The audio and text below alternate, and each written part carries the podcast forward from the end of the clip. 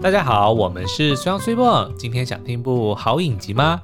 好，那相信呢，大家应该常常做的一件事情，就是在 Netflix 上面看今天的排行榜是什么，然后再根据那个排行榜来决定今天要看哪一出影集或者是电影哦。那我们其实也不例外，但是呢，也偶尔呢会发现说，嗯，即便是上了排行榜的东西，好像又没什么兴趣，或者已经看过了哦。对，有时候是不对个人胃口。对，嗯，然后有时候也会看完之后也会不明白，说，嗯，为什么这个可以上排行榜？所以呢，我们的确有呃蛮常会呃就是到处去挖，在 Netflix 里面到处去挖，说，哎，有没有什么我们错过的啊？或者说，哎，曾经听人家聊过啊？或者说，反正只是看。剧名或者说看海报，看它的封面，然后就点进去看个半集这样子的。对，然后而且我们两个的那个账号就是是用不同的那个登录的名字。对，所以其实 Netflix 应该已经认定我们就是不同的人，就是他不是也是有一些推荐的演算法吗？是啊，是啊，是啊。然后他还会鼓励你说，你就要多评分，然后他才会知道要推荐什么什么什么内容给你哦。对对对。好，那所以呢，我们今天要介绍的呢，就是我们两个各自挖到的宝贝。来跟大家来分享哦，嗯，那我就先开始好了。好，那我的这个呢是一个法国的影集哦，它的英文的翻译叫做 Call My Agent。中文呢叫做找我经纪人，好直白哦。对，因为我不会讲法文，我没办法帮你念法文的那个。没有，但是我指的是那个找我经纪人这个中文名字也蛮直白的哦。但是我觉得他那个应该是以艺人的这个角度啦，就是呃，因为他其实听名字大概就可以知道他在讲什么。他就是说呢，呃，在法国的演艺圈里面呢，有一个很知名的呃经纪公司。这个经纪公司是虚构的，它叫做 ASK Ask，、嗯、就是问的那个，但它其实是另外一个缩写啦。那它旗下有非常多很知名的法国艺人哦，然后故事就是在讲这些呃经纪公司里的经纪人跟他们旗下艺人的一些故事。嗯，那这一部影集呢，蛮特别的，它在二零一九年上架 Netflix 之前呢，其实在台湾公视播过，那个时候，对，那个，对对对对，那个时候叫做《王牌经纪人》。OK，然后我想应该没几个人看。现在有一个王牌辩护人，然后广告打很凶，跟那个没有没有关系，只有那首歌很洗脑哎。哒哒哒哒哒哒哒，很动声的。对，但我没有记歌词。好，好，Anyway，所以这个呃找我经纪人之前叫做王牌经纪人哦，呃，然后呢，呃，他最特别的东西是什么？就是呢，里面那些。艺人，嗯，那些明星们都是不只是真有其人，而且呢，就是那些演员本人扮演他们自己。所以举例好了，就自己演自己。对，比如说你在台湾可能说哦，你是呃吴康人，所以吴康人就会在这个剧里面扮演吴康人。哦，对，哎，我刚好挑了一个没有经纪人的。哎，对哦，对他现在没有经纪人，而且会不会呃，是不是也是延续那个艺人的人设？对，他原原则上就是在扮演自己，但是当然呢，因为戏剧需要，所以他可能会创造凭空创造出一些危机，或者说他所遇到的一些问题哦。对，但是很很有趣的就是他基本上就在扮演自己，嗯，所以你就看到好，我们继续 继续用吴康仁，因为他没有经纪人，这样我们就不会得罪他。好，好，好，所以 就是说呢，吴康仁可能遇到了一些演艺。上面的一些问题哦，可能是接某个剧啊，嗯、或者说在谈某个合约啊，然后呢，就是他跟他的经纪人是怎么去处理这个问题的。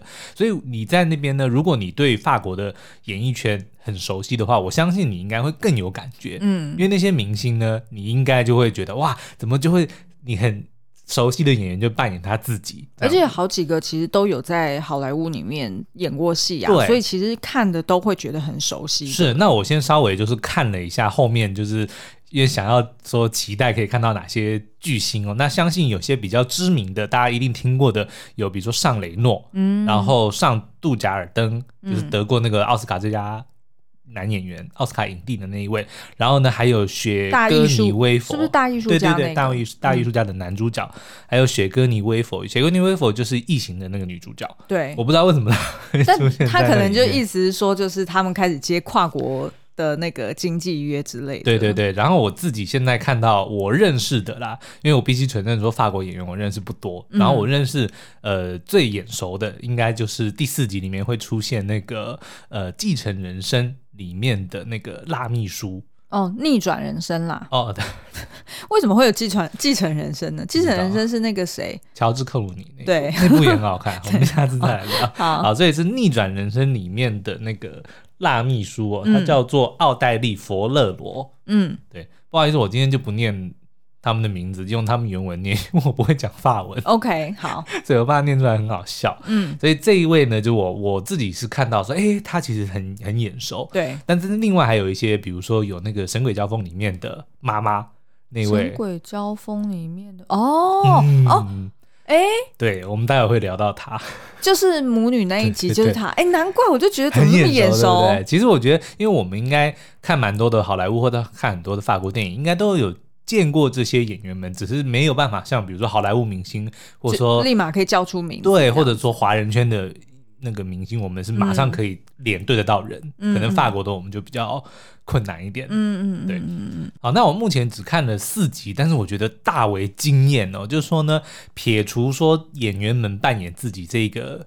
亮点亮点不讲之外，他的剧本其实写的非常的巧妙，然后每一集呢都会有一个呃贯穿全剧，当然就是以那个演员他所遇到的危机，嗯，那但是呢，他另外虚构的几个角色，比如说经纪人，对，演艺公司的这个经纪公司里面的一些员工，他们自己本身也有一些故事，比如说呢，呃，有一个刚来的。一个从乡下来到巴黎的一个小女孩，嗯，她其实呢，她的爸爸就是这个经纪公司里面的王牌经纪人之一哦。OK，对，但是因为她是私生女，所以她爸爸不认她。嗯，然后呢，不知道她爸爸认她，但她爸爸希望她不要公开这个秘密。OK，对，那但是她又想要在这个巴黎闯荡嘛，嗯，所以她就阴错阳差的呢，哎，就混进了这个演艺公司，对，这个经纪公司，然后变成了一个小助理。嗯，所以她跟她爸爸之间的关系也没有公开，所以她就父女俩就在同一个公司里面上班，然后一天到晚就叠对。叠，嗯，因为他爸爸也怕那个女儿把身份公开，嗯，然后他女儿也怕人家知道他他的这个身份是什么。哎、欸，我不知道这是不是刻板印象、欸，哎，但是就觉得这好适合法国人演哦、喔。为什么？就是就是感觉法国人就是有很多私生女、私生子，因为他们很浪漫。对，就是我不知道，可能是以前看的那些就是有关法国的描述的剧，嗯、还是那种书，都是这样子写的、啊，就感觉好像就是在。呃，他国人眼中就是法国人，就还蛮，就还蛮 open 的这样，OK，热情奔放，嗯、对。嗯嗯、那所以你看，就会有比如说呃类似这样子的剧情线。那另外呢，这样当然经纪人之间也有斗争嘛。对不对？每个人当然是希望说啊，我我都能够带到 A 咖的明星，或者说我的明星都能够接到好的作品。然后他主要就是有四个，有四个经纪人哦，然后每一个就有配一个小助理这样子。对，嗯，然后助理们之间呢的互动也很可爱，嗯，你就看到他们几个私底下，比如说都会谈八卦啊，谈他们老板啊，谈明星啊，对，然后有时候自己也会聊一些自己的梦想等等的。然后自己可能有一些自己也是粉丝，对，会有这样子的情况。嗯，所以我觉得他的那个分分线分的非常的好，但是每次串联的时候呢，又串的非常的顺，嗯，所以就会比如说，哎，突然剧情转到明星的时候，你会当然会觉得很有趣。可是如果换到是这些其他的配角、虚构的角色身上，你还是会觉得引人入胜，嗯，然后他就很巧妙的会去串联，比如说每一个角色他们自己的一些特性，嗯，比如说有些是比较呃老谋深算的啊，然后有些是比较呃温柔体贴的啊，你就可以看到他们自己个性对不同的艺人的时候用哪些不同的方式哦，对，就觉得还蛮有趣的。那所以这些艺人是不是呃每一集就是？聚焦在一个艺人，然后之后他就不会再出现了。不一定是一个，但是就是比如说一组这样子，Okay. 因为我们待会会介绍到，比如说有时候是一个，但是有时候是母女档，然后有的时候又是、嗯、呃劲敌哦。对，OK，但他就是会环绕环绕在固定的。一两个演员身上，对，然后但是他的呃新鲜之处就是他每一集应该都是会换不同的艺人来聚焦他们的故事，对，所以就等于是大家如果看那个剧，就有一个 bonus，就是你可以一次收集到。大部分的那个法国知名的演员这样子是，那另外一个很大的卖点，当然就是他的，嗯、因为在巴黎拍的嘛，嗯，所以呢又免不了一堆巴黎的美景。哦，啊，真的是。今年过年不能出国，对，就所以 稍微看那个，就那个叫什么望梅止渴一下，欸、对对对，嗯、那当然巴黎的景色是非常的漂亮。嗯、然后因为他们也是演艺人员，所以就会去很多地方，比如说我们有看到他们在圣心堂里面办什么特映会啊，嗯、然后又在哪里又又办什么会啊，然后当然还有坎城影展，应该接下来也会实际会出外景到坎城去，哦、所以就我就非常的期待。所以他如果跟那个艾米丽在巴黎比起来的话，这一部我觉得真实的多哎、欸。虽然也是在讲职场，但是你就会很能够感，因为艾米丽那个我觉得有点太简单了，就是比如说问题出现，然后然后装装可爱，呜，然后问题就解决了，对对，然后接着就是。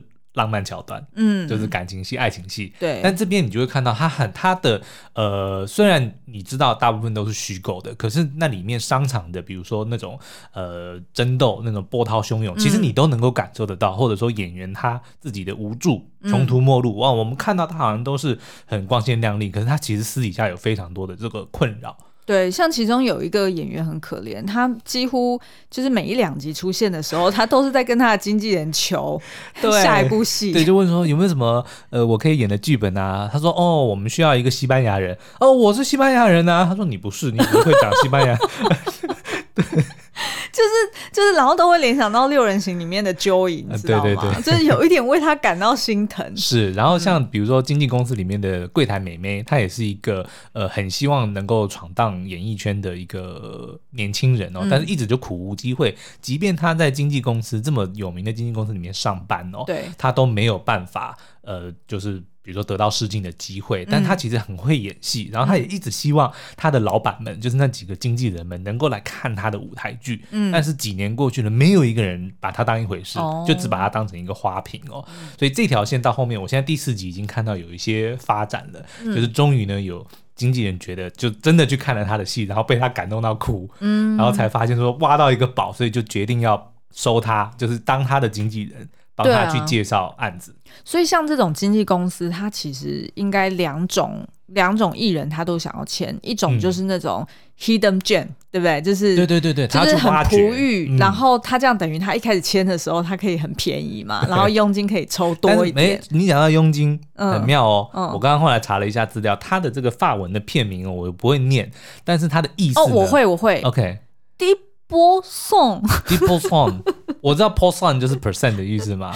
对对对，所以它的法文的原，地就是十啊。OK，它原文的法文的剧名呢，就就叫做十 percent，就是他们的佣金。OK，所以应该是通全部就是十趴。OK，不会因为你是新人或者你是大明星。哦，对，哦，那有可能是他们的不知道是潜规则还是是他们的规范，不知道。但是肯定台湾不是这样子吧？OK，对啊。了解，嗯，好，那我们现在就来分析，呃，也不是分析啊，就来我们来聊其中几集，因为我也只看了四集，就是比较具代表性的，对，嗯，然后我觉得，但每一集我觉得都很有趣，然后我们来看看说，哎、嗯，如果是我们自己遇到这样的情况的话，我们会怎么抉择？嗯，好，那第一集的这个明星呢，他叫做西西莉·迪法兰斯，嗯，那当然因为我们不是这么熟悉他的作品啦，但是 anyway，他在这个影集里面呢，他是去呃试镜。昆汀·塔伦提诺就是非常有名的那个暴力美学的好莱坞的那个网明星导演的对。的一个角色哦，嗯，那但是呢，最后却是被他嫌老，嗯，然后被拒绝了。哦，因为他我记得他在里面，因为设定那个角色是有点像永生人嘛，嗯，所以就要至少脸要看起来比较就是就是看起来永生不老的样子啊，对，但是他就觉得说啊，那他本人真的是有一点。脸比较垮，或者是有一些皱纹什么的。对，就是他的确不是呃，当然，因为法国人我觉得都有一种天生的韵味哦。就即便是呃有了年纪，你还是会觉得他很有魅力，他很漂亮，嗯、对，然后他也很自然哦。对。但是呢，可能就是因为好莱坞的电影，他可能对于外貌会比较要求，嗯、所以这个西西利呢就被呃昆汀·塔伦提诺以太老为由而拒绝了。嗯、但是他的经纪人 Gabriel 呢，就是这个王牌经纪人之一哦，呃，然后他就。不不敢去告诉他的这个客户，他怕他伤心。嗯，那但是好死不死呢，刚好就是新来的那个助理美眉，因为她是这个西西利的粉丝嘛，OK，所以就在无意之间呢，在电梯上面就透露了这个消息给西西利。嗯、那西西利当然就觉得被背叛啊！对啊，就是说你我经纪人竟然不告诉我实话，我反而要从一个美眉陌生美眉这边听到这个消息，对，他就很生气，就决定要跟他就是要离开这个经纪公司哦。嗯，那但是另外一个经纪人呢，Matthias，就是想办法把他给留住了，嗯、然后呢说服了这个导演 Quentin Tarantino 他们说呢，呃，如果我能够说服这个西西里去。动手术 去整容，让他年轻一点，呃，算是微整啦，可能打一些肉毒啊什么的。那这样你们愿不愿意接受他呢？那他们想了一下，说好，他如果愿意去做这个手术的话，我们就让他再来演这个角色哦。所以他就跑去跟这个西西利去去讲这件事情嘛。那西西利一开始当然是觉得不想。嗯，他因为他就希望说能够维持自对，对，所以他就不愿意做这件事情。可是后来 Matthias 跟他分析了厉害，说就是很简单啊，打一点点而已啊，怎么样的，嗯、他就心动了。因为毕竟 Quentin Tarantino 是这么大的导演嘛，所以他就很犹豫哦。然后呢，他就呃，好吧，就去到了这个诊所里面。然后我们就把这个最后他到底有没有做呢？就留给大家去看。对，那如果是你，你会去打吗？我觉得如果是。Quentin Tarantino 的刚刚干嘛？刚刚干嘛要讲法文？对，法文都喉音。对对对。好，那如果是 Quentin Tarantino 的电影呢？我会。没有那一天你在看的时候，对，但是我后来，但是我后来想想是 Quentin Tarantino，我会，对，因为那天苏央就是很帅气的就讲说不会耶，我怎么可能去为了一部片然后就去微整形？对，但是它不是一部片，它是 Quentin Tarantino。对啊，然后我那一天就直接跟你讲说，如果是我，我一定会去打，哦，因为不是不是动刀。好，那你愿意做到哪种程度？就是。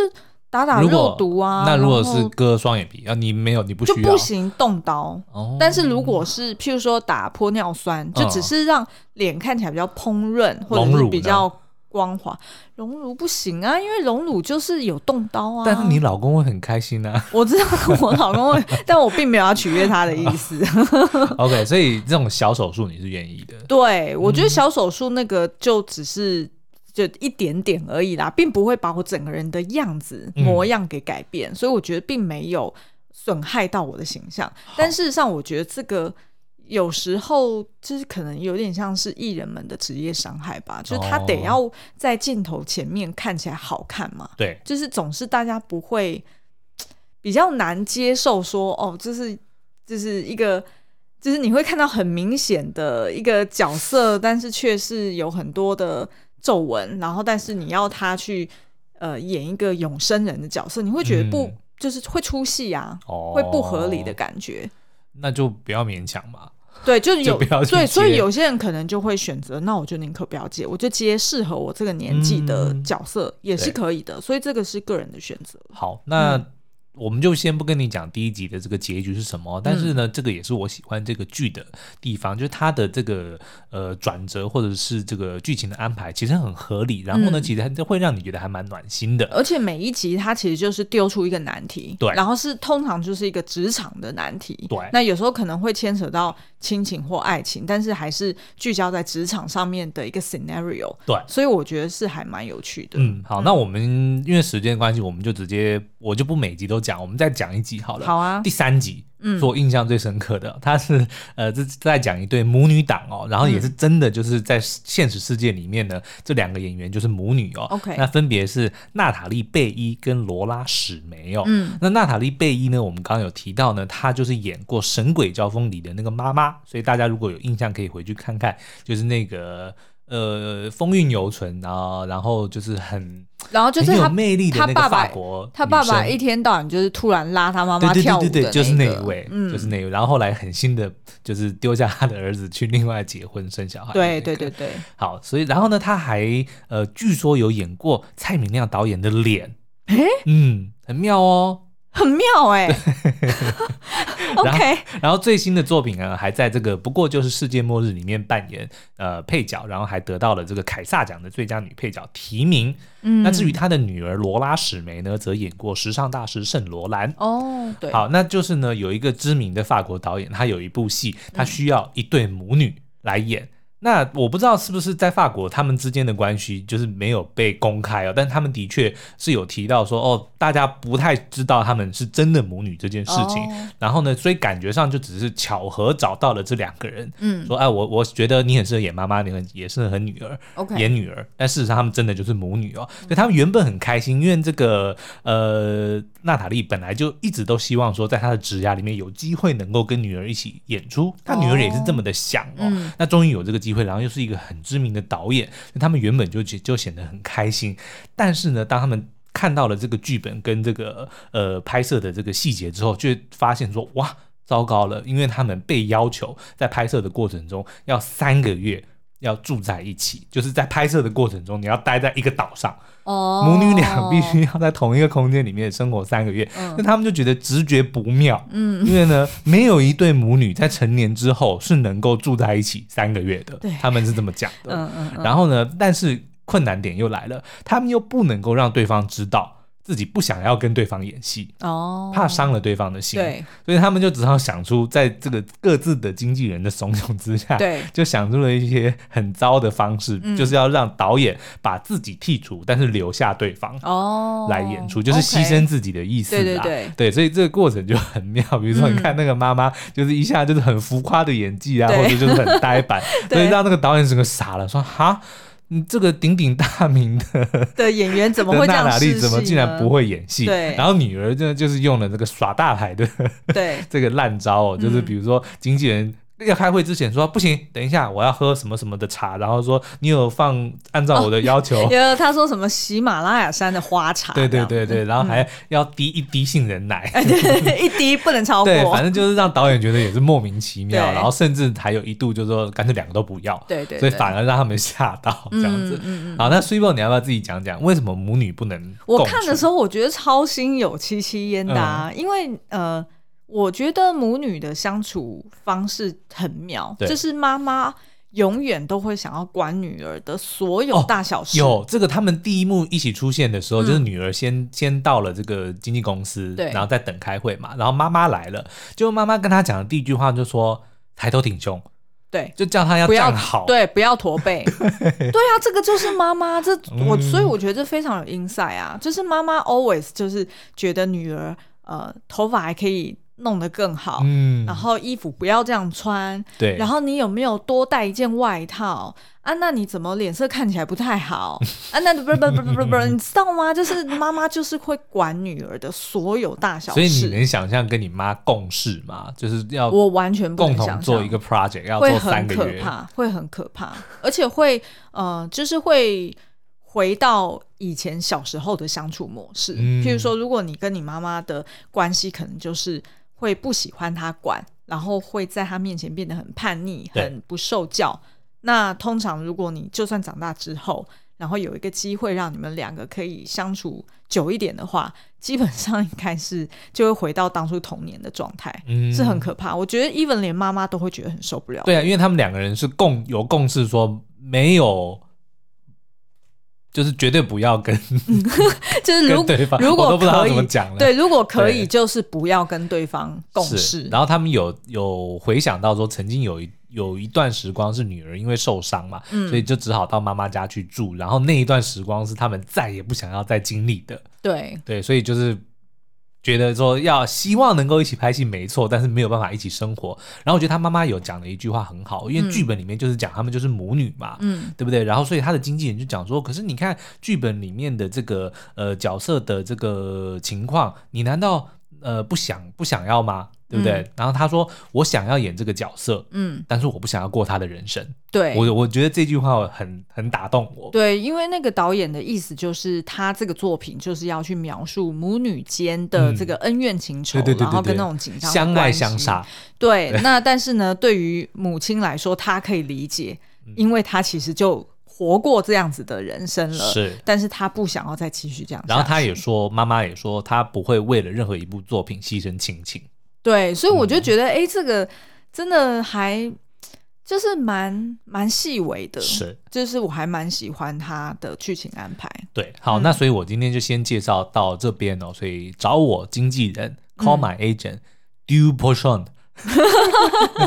大家可以去找乱念一通，非常非常推荐哦。好，现在换 Super。好，另外我要推荐的呢，就是呃，最近才刚发现，然后我发现的原因还不是在 Netflix 上面乱逛的时候发现的，嗯、是我今天看到了那个金球奖，呃，就是公布了入围的名单了嘛，然后里面呢有一个剧。呃，它居然入围了最佳迷你影集或电视电影，应该就是迷你影集啦。然后呢，另外一个就是它也入围了呃迷你影集的最佳女主角。然后他这个跟其他呃就是入围的竞争者比起来呢，其他的大家都一定有听过。嗯，第一个《后翼弃兵》对，然后《后翼弃兵》的那个 Anna Taylor Joy 也有入围女主角。哎，我刚刚讲什么？Anna 哦，Sorry。然后另外一个呢，就是嗯、呃，我们之前也有介绍过的《还原人生》嗯，The Undoing。对，嗯。然后妮可基曼有入围哦。然后再就是正常人，正常人，嗯、呃，好像是去年久仰大名，一直都没。年初很夯，我有看两集。对，呃，他也有入围。然后再来就是这个出走。布鲁克林，嗯，然后我就想说，哎呦，居然跟这些很强的剧并列在一起，那应该他也很强。对，于是呢，我就今天 就非常迅速的就找来看了，然后一看就欲罢不能，嗯，真的很好看。呃，他其实是在描述一个年轻女子，她呃从美国纽约逃离，就是他们那个社区是一个由呃极端正统派犹太教。呃，就是叫做哈希迪这个社群哦，嗯、然后他就离开了这个这个社区，然后前往德国柏林展开新人生的一个剧。那个是什么概念啊？就是一个正统派犹太教的，他、呃、就是一个，就是你呃，我们平常在电影里面会看到，就是戴着黑色的礼帽，对、嗯，然后呃，男生的那个。就是鬓角两边会有卷卷的，我知道，但它的概念是什么？是不是比如说，就像是眷村，就是他想要离开这个地方？它、哦、其实是一个呃宗教的派系，对。然后等于是这个宗教派系，他就是住在这个地方哦。然后呃，他就让他的整个 community 就是。大家都按照同样的教义去生活，所以就是眷村的概念，但只是是他是用宗教的方式来做。好吧，你可以这样说。我我只想要理解一下这个哦，你想要理解他在呃，就是所谓虚，就是为什么要，就是他要出走这个地方，这个地方到底是什么意思？OK，好，这个这个地方它并没有真的就是围了栅栏，你就不可以逃出去。他们并不是像监狱那样的概念，但是它的确是一个。Neighborhood 对一个 community，OK，、然后就是呃所有的家族都聚集在这里，对，然后于是他从小就出生在这里，然后也是受他们的犹太教的教育、嗯、教育，然后也是呃嫁给内部的人，嗯，所以他的世界等于就是只有在这个 community 里面，就是眷村的感觉，对，然后他从来也没有离开过纽约，哦，然后但是因为他结婚之后一年。他发现他被逼迫的受不了了，于是他就决定出走到柏林去。嗯、然后她的老公跟呃她的堂哥就带着枪哦去到了柏林找她。OK，嗯，然后这个故事呢，它其实是呃是什么年代的？它就是现代，就是现代，二零一九年。然后还会有这样子带着枪啊去对。然后呢，它其实是改编自那个，就是一个作家叫做 Deborah Feldman 出了一个自传，然后去描述说他以前就是在这样子的这个哈希迪派的这个社群里面成长。嗯，然后目前他已经呃就是三十三岁了。然后他在二零零九年的时候，他的确就离开了她丈夫。然后也离开这个故乡，然后带着他自己的儿子去到了柏林。嗯嗯，哇！那这本书其实事实上在全球有大卖。对。然后后来就是因为呃，就是这个这个影集的编剧跟他的导演看到了这本书，然后也就是呃认识了这个这个作者，嗯，然后就觉得说，哎，他的故事非常的。戏剧化，然后决定就把它拍成一个影集。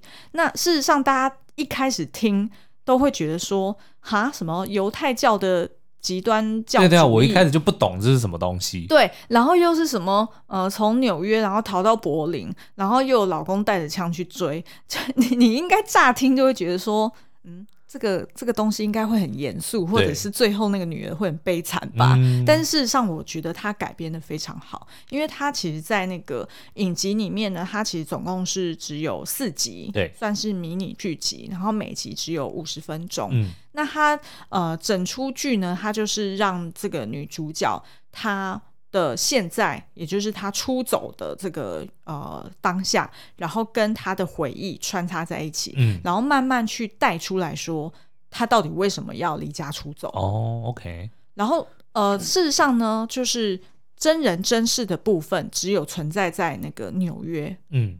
但是呢，去到了柏林的故事是由编导他去虚构出来的，嗯，因为他们希望去避开，毕竟这个是真人真事嘛，想要避开，不要让大家去影射，呃，就是这个这本书的作者，嗯，所以呃，他们就也加了一些虚构的故事，然后我觉得整体呈现的非常好。可是我觉得光是听你这样子讲，嗯，我我觉得就很妙的一个设定，是一个犹太人。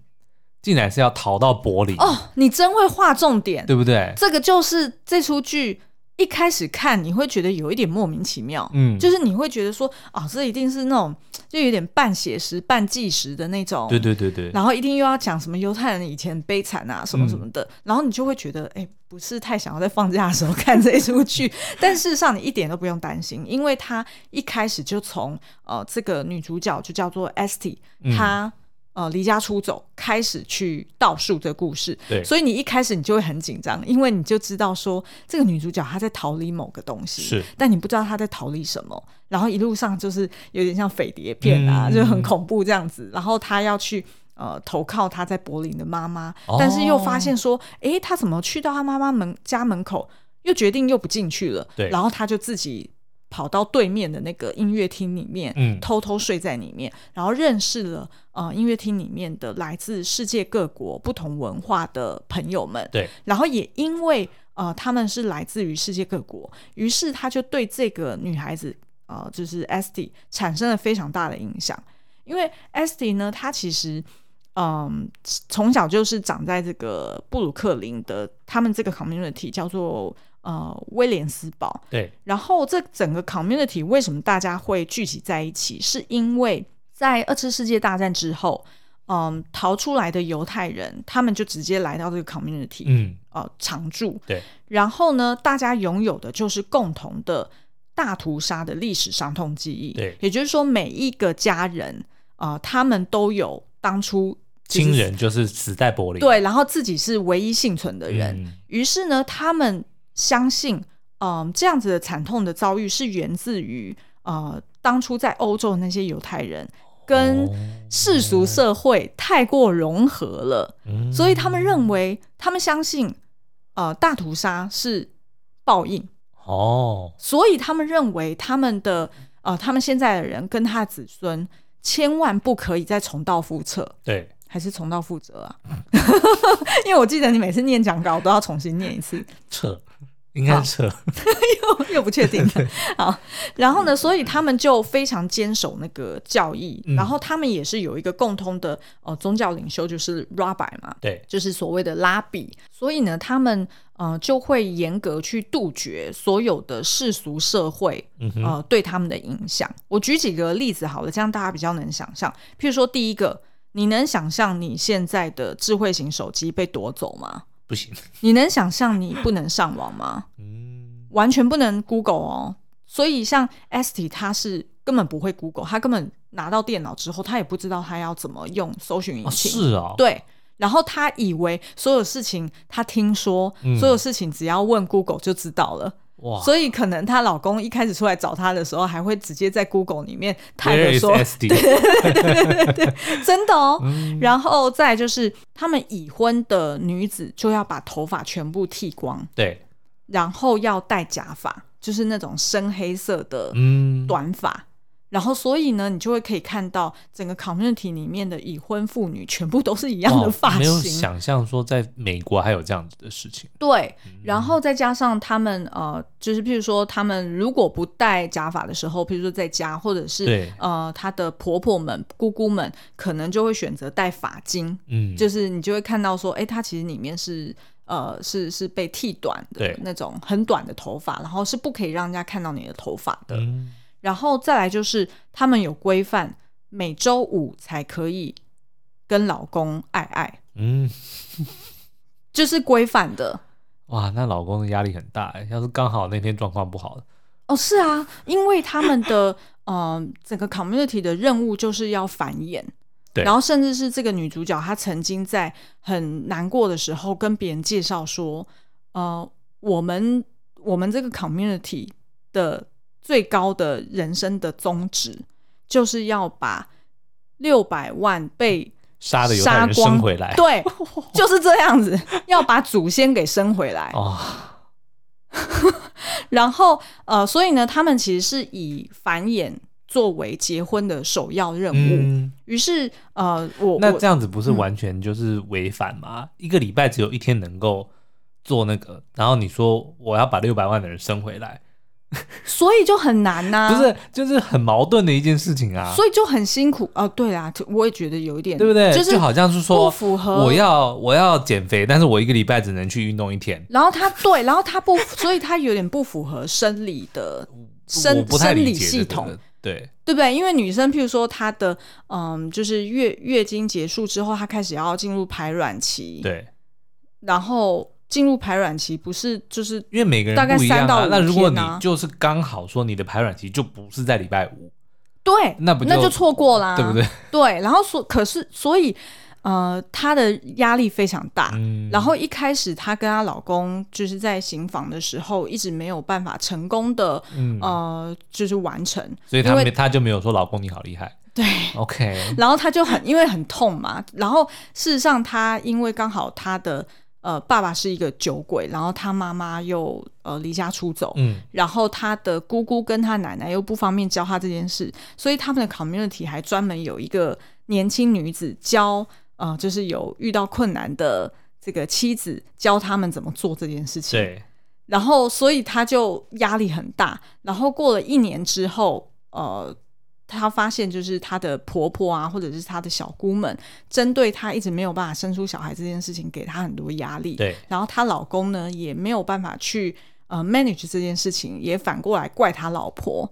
于是，于是最后她被逼急了，没有办法了。她后来就决定她要离家出走了。懂。对，那我觉得这边呃，我看的时候觉得一个蛮特别的地方是，呃，除了你刚刚说的，就是她让。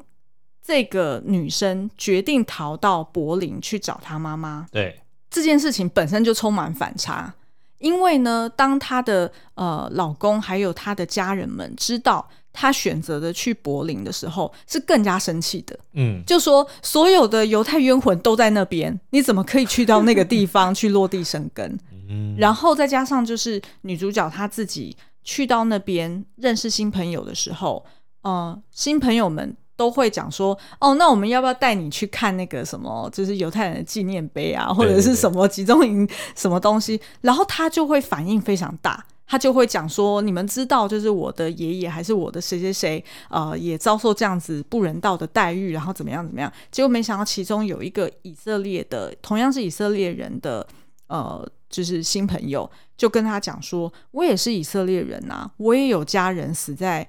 呃，这个大屠杀的这个、嗯、这段期间之内，可是我选择我不要活在那个过去，就不要继续当个受害者。对，他说我选择我要开创我自己新的人生。对，然后那句话对于女主角来说是一个非常大的一个 enlightenment。然后另外一个就是 Esty 呢，她其实她先生跟她的先生的表哥就不是带着枪来找 Esty 嘛、嗯？那事实上，我觉得我很喜欢这出剧的呈现，就是。Esty 她跟她老公的感情其实没有不好，对，她当初也是她是恋爱结婚吗？呃，不是恋爱，但是就是呃父母亲安排相亲，OK。但是事实上，她也跟她老公有先谈过话，然后她也跟她老公说，我跟其他女生是不一样的，嗯、然后她老公还说不一样很好，所以那时候 Esty 才决定要嫁给他。对，所以事实上她老公也是一个好人，只是因为她老公也受到同样的教育。